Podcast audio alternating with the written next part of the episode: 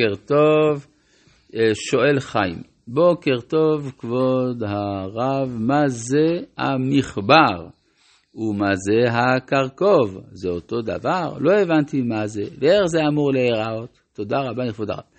מחבר זה סוג של רשת, והקרקוב זה סוג של בליטה. אה, שואל שלומי, שלום, האם יש יסוד לטענה שיש קשר בין המנורה לעצי האשרה הכנעניים ומאוחר יותר בין החנוכיה לעץ האשוח? אם כן, מה המשמעות הרעיונית של הקשרים האלה? תודה רבה. טוב, תמיד יש קשר בין uh, עבודת הקורבנות ועבודת השם בכלל לבין מנהגיהם של הקדמונים, ו... אפשר, אם רוצים, לראות שיש, שיש מוטיב של צמחיות גם במנורה וגם באשרה, אפשר. האם זה אומר שמבחינה היסטורית זה נובע מזה? קשה מאוד להגיד. רק אפשר כן לומר שיש אה, איזה הקשר אסוציאטיבי מן הדברים. כן. החנוכיה ועץ האשוח אין לזה כל קשר, עץ האשוח מקורו מהמיתולוגיה הגרמנית בכלל. והחנוכיה איננה צומח, היא נר, זה לא, לא. טוב, אולי נחפש מבחינה פסיכואנליטית בתת מודע הקולקטיבי נמצא משהו, אבל זה לא נראה לי. טוב, ובכן בפרק ל"ח של ספר שמות הגענו לפסוק כ"א. אלף, תחילת פרשת פקודי גם. אלף פקודי המשכן משכן העדות אשר פוקד על פי משה, עבודת הלוויים ביד איתמר בן אהרון הכהן. אז אם פרשת ויקל היא פרשה עם דומיננטיות של משה, עם מרכיב של תורת אהרון, פרשת פקודי זה בדיוק ההפך. זה אה, פרשה אהרונית, השייכת לתורת הכהנים, פה אנחנו רואים ביד איתמר בן אהרון הכהן, ו... אבל יש מרכיב של תורת משה אשר פוקד על פי משה, אבל זה ביד איתמר בן אהרון הכהן. הנושא הוא הפקודים. פקודים הכוונה דין וחשבון. צריך לבדוק כמה, מה עשית עם הזהב, מה עשית עם הכסף, מה עשית עם הנחושת. רוצים לבדוק ששום דבר פה לא נגנב, לא נכנס לכיס הפרטי וכדומה. אז יש פה קודם כל עניין של חשד. עצם הצורך במענה לחשד זה כבר מראה על מדרגה של מי שעלול לחתור, ולכן הוא זקוק לטיפול מיוחד, כמו שראינו שבגדי הכהונה שייכים לתורת אהרון, אז גם פה הצורך בחשבון. דבר נוסף, החשבון הוא דבר כמותי ולא איכותי. אז פה אנחנו עוברים מהאיכות אל הכמות, מדרגה שהיא נמוכה יותר, אבל היא הכרחית. עכשיו, פקודי המשכן משכן, אז גם פה חז"ל אמרו, זה משכן שמתמשכן, שיכול, שהוא משמש כערבון, למעשיהם של ישראל, ולכן הוא יכול גם להיחרב. בבחינת מה שאמרו, שהשליך חמתו על העצים ועל האבנים, ולא על בשר ודם. ולכן אפשר לומר שהמשכן משמש כמין שסתום בטיחות כנגד עוונותיהם של ישראל. המשכן, משכן. הוא ממושכן, אשר פוקד על פי משה עבודת הלוויים ביד איתמר בן אהרון הכהן. ובצלאל בן אורי בן חור למטה יהודה עשה את כל אשר ציווה השם את משה, ואיתו האוליאב בן אחיסמך למטה דן חרש וחושב, ורוקם בתכלת בארגמן גדולת השני ובשש, ואז יש לנו חשבונות.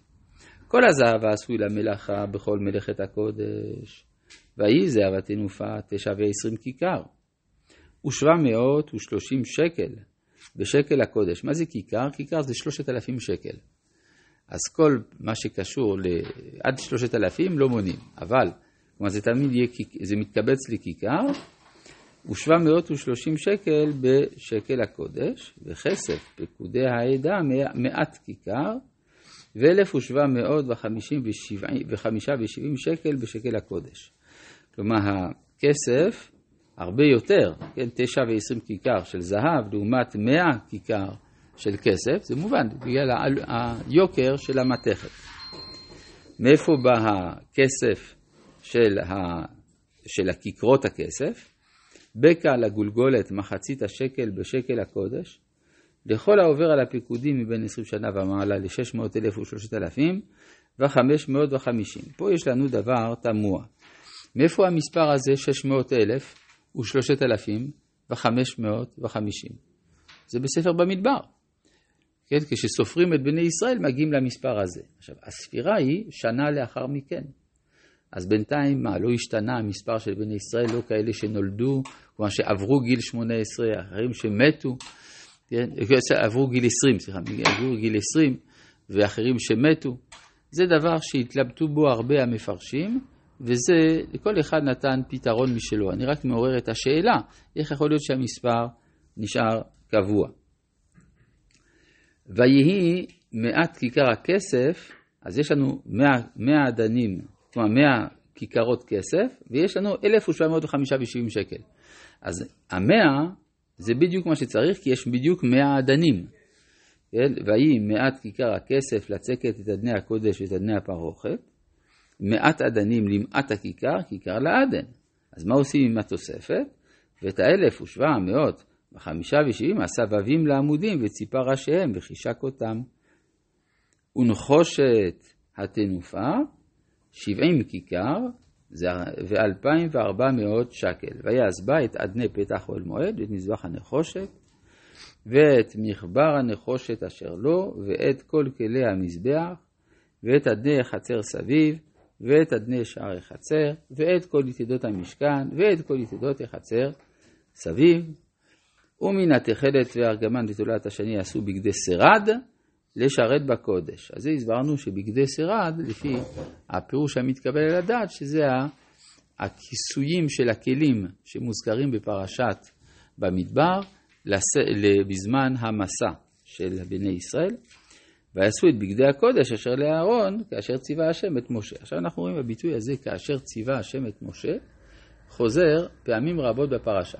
הוא חוזר בעוד מקומות בתורה, אבל בפרשה שלנו מופיע, אה, מופיע 18 פעמים כאשר ציווה השם את משה. אז למה 18 פעמים? פשוט מאוד. המקדש הוא אה, ביטוי כפול של מעשה בראשית. מעשה בראשית נאמר שהקדוש ברוך הוא ברא את העולם ביד אחת. אף ידי עשתה ארץ, וימיני טיפחה שמיים. לעומת זה, במקדש, מקדש השם כוננו ידיך שתי ידיים. מה זה אומר? זה אומר שהשמיים מגלים מידה אחת והארץ מגלים מידה אחרת, לכן כל פעם זה יד. אבל החיבור בין הידיים, כלומר האיחוד של המידות, זה בא לידי ביטוי במקדש. מה, בכמה מאמרות ברא הקדוש ברוך הוא את עולמו? עשרה. אבל אה, רק תשע פעמים כתוב ויאמר אלוהים, ופעם אחת כתוב בראשית. רק שהגמרא אומרת בראשית זה גם מאמר. אבל יוצא שלמה בראשית לא נאמר ויאמר? כי אין לי מי לומר. בראשית ברא אלוהים, הוא ברא את הראשית. אז אחר כך, ויאמר אלוהים יהי אור. למי הוא אמר את זה? לראשית. הוא אמר יהי אור. כך מסביר המהר"ל, כך עולה מהמהר"ל בנצח ישראל פרק ג'. יוצא לפי זה שאנחנו לא יכולים להבין את המאמר הראשון. מבחינת האדם אנחנו זוכים רק להבין תשע מאמרות. אז בשבילנו העולם נברא בתשע מאמרות, אף על פי שמצד הקדוש ברוך הוא בעשרה. אם אנחנו מכפילים תשע כפול שניים, יש פה רואה חשבון, זה יוצא שמונה עשרה, ולכן שמונה עשר פעמים כאשר ציווה השם את משה. בסדר? אז הכל קשור, מבראשית עד כאן הכל קשור. בדיוק, הכל בקשר אחד גדול. עכשיו, יכול, אז, אבל אם אנחנו מדברים על 18, אז אה, זה כנגד גם 18 אה, ברכות של העמידה. כן? אז איפה ברכת המינים? אז יש גם כן איזה אחד הביטויים, לא בדיוק אה, כאשר ציווה השם את משה, כאשר ציווה השם את משה כן עשו. יש, יש איזה פסוק כזה שהוא לא בדיוק אותו הדבר, וזה כנגד ברכת המינים. כן. מעשה ידיי להתפאר, נכון. נכון, זה גם חיבור, יש 18 חוליות בשדרה.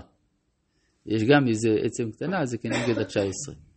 כן, ברור, כמו שאומר יצחק, הכל קשור, הכל עניין אחד, אתה רואה? הבנת את זה. טוב, אז אה, ויעש את האפוד. זהב, תכלת וארגמן ותולעת שני ושש מוזר.